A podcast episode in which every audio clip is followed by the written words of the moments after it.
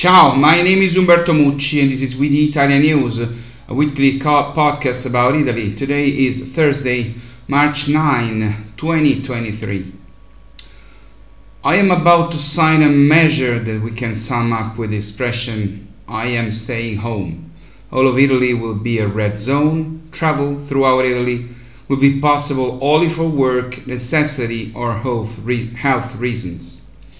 With these words, exactly three years ago, on March 9, 2020, the then head of the Italian government announced the beginning of the lockdown.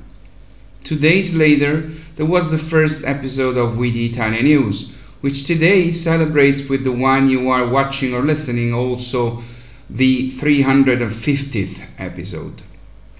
Fortunately, we get out of it. COVID is not a threat anymore for the majority of us, we can say it. But every March, there is a renewed remembrance of what we went through and of those who are no longer with us. As you know, often part of this podcast stems from reports and statistical studies published in Italy. Yesterday, one of these gave a rather worrying picture of the world of Italian public health care. Structural cuts in healthcare spending have gone over the years in the opposite direction of its reorganization necessary to guarantee minimum levels of care. A lack of strategy that has shown all its cracks in the pandemic period, and that is impoverishing a, real healthcare that is that of patients, the families, and operators at all levels. Italian public health spending in relation to GDP already below the average of OECD and G7 countries before and during the pandemic is still considerably far from these benchmarks. That ratio, in fact, was 6.4% in 2019 in Italy, compared with 7.6% in OECD countries and 9.1% in G7 countries. And in 2020, the first year of the pandemic in Italy, it increased to 7.4%, compared, however, with 8.4% and 10.5% for OECD and G7 countries. Forecasts for the next five years are worse than the already difficult, difficult current situation. In 2023, spending as a ratio of GDP is projected to stand at 6.4%, declining to 6.3% in 2024 and further to 6.1% in 2025. This is despite an increasing demand for services due to the progressive aging of the population, the historical problem of the enormous waiting lists, and the recovery of the suspended postponed services for the pandemic. Waiting times incongruous with the severity and complexity of the diagnosis represent one of the elements of greatest inequity within a system with a universalist vocation, because they result in a divide between those who can turn to the healthcare market outside the National Health Service and those who, for economic social reasons, cannot turn to private health care. But how do Italians find the money to spend on private health care? This question may be partly answered by another research which analyzes wage trends in Italy. Something in the 2022 paychecks of Italians have moved. On average, last year, the private sector employees earned 3.4% more than in 2021. This is good news, considering that in the entire period between 2015 and 2021, wages had put together an increase of only 2.1%, or 0.4% on average per year. But we cannot look at the phenomenon without considering inflation, which was 8.1% in the past year. So incomes have sacrificed in the range of 5 percentage points of purchasing power to the price raise driven by energy and food. On the positive side, there is also a kind of redistrib- redistributive effect on incomes with the strongest growth for lower classifications, plus 3% blue collar workers, plus 4.3%, 4.3% white collar workers.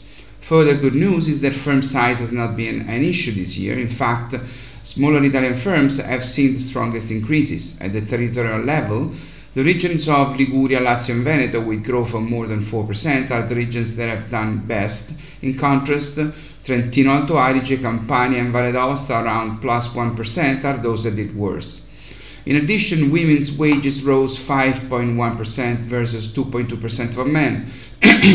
and women are more represented in the sectors that have seen the largest increases, such as hospitality, restaurant catering, textiles, or tourism. Women, however, were starting from generally lower wages. The gender pay gap, the difference in salary between men and women, is still a strong reality in Italy, averaging 10%, narrowing between 2017 and 2019, and then picking up again during the pandemic. More than one in four female workers are overeducated in relation to their employment, and although they graduate with higher grades and at a higher rate than men, women are less likely to be in senior or management roles.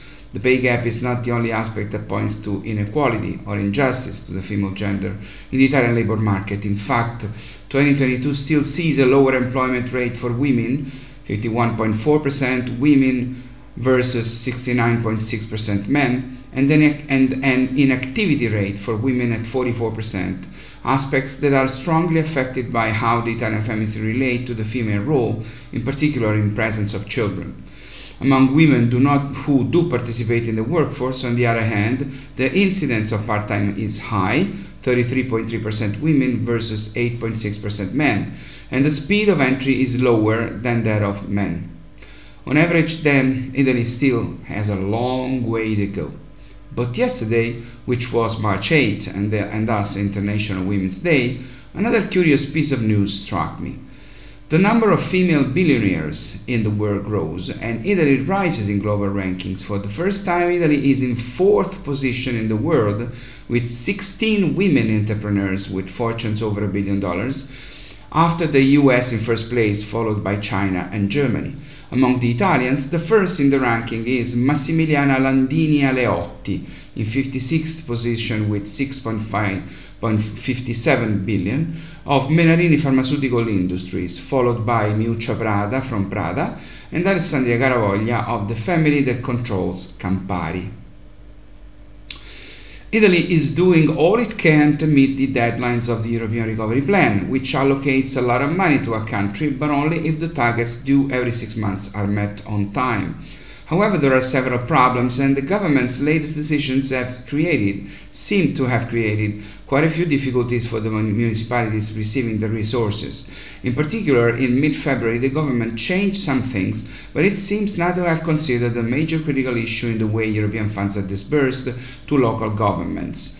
In order to follow up on the work of the various projects, municipalities have to bear the costs of their implementation, paying invoices to suppliers and taking on the advances required by construction companies. Only later, by accounting for the expenses incurred, will these be reimbursed and the recovery plan projects can be considered implemented. Thus, it appears that the government is leaving the economic burden of the continuation of the work on the shoulders of local governments, demanding the advance of prohibitive sums for many of them. This demand for cash in relation to the financial capacities of, municipal- of municipalities especially smaller ones, in several cases risks leading to a suspension of recovery plan projects. Among Italian mayors, there are already those who are tempted to desist. If they had been clear that the advance of resources for municipalities was not planned, they would never have participa- participated in the applications for the allocation of resources for public works. Until recently, on the other hand, according to the mayors, for urban regeneration and safety interventions, local authorities were given the necessary funding in a congruent manner with respect to the payment of the works. A 20% advance payment at the moment of acceptance of the state contribution, a 60% at the start of the works, and the final balance upon delivery of the certificate of regular execution. As is often the case, we rely on tourism in Italy for the final good news, and today we have two of them. A record breaking January 2023 brought Italian air traffic almost back to 2019 levels, the last year before the pandemic. 11.5 million passengers passed through our airports in January. It is the airports in the south that are gaining the most, after Milan Airport in Lombardy, which grows compared to 2019 by 17.5%. We find Bari in Puglia, Palermo in Sicily, Naples in Campania, and Catania, again in Sicily. Still far below the 2019 numbers in Rome Fiumicino Airport, which, however, has the merit of being the protagonist of the second and final good news. It has been rated best airport in Europe with more than 40 million passengers for the sixth year in a row. The recognition is awarded by Airport Council Airports Council International, the international, international association that interviews passengers to measure perceived quality in more than 350 airports all over the world. The award, based on the quality of services at Fiumicino, is the first time in, in the history of the Airports Council International Service that the same airport wins the top prize for six consecutive years. Fiumicino also received awards for airport with the most dedicated staff, most pleasant airport, and cleanest airport. Let's remember that this recognition comes after Fiumicino Airport won the highest five-star airport rating from Skytrax, the principal rating and assessment company in the international airport sector, earlier this year. So, what are you waiting for? Please come to Rome and come to Italy. Please visit us. Please come to Italy. We are waiting for you.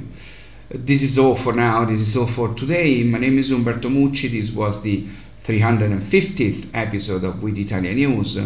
I'll see you next Thursday. Ciao from Rome.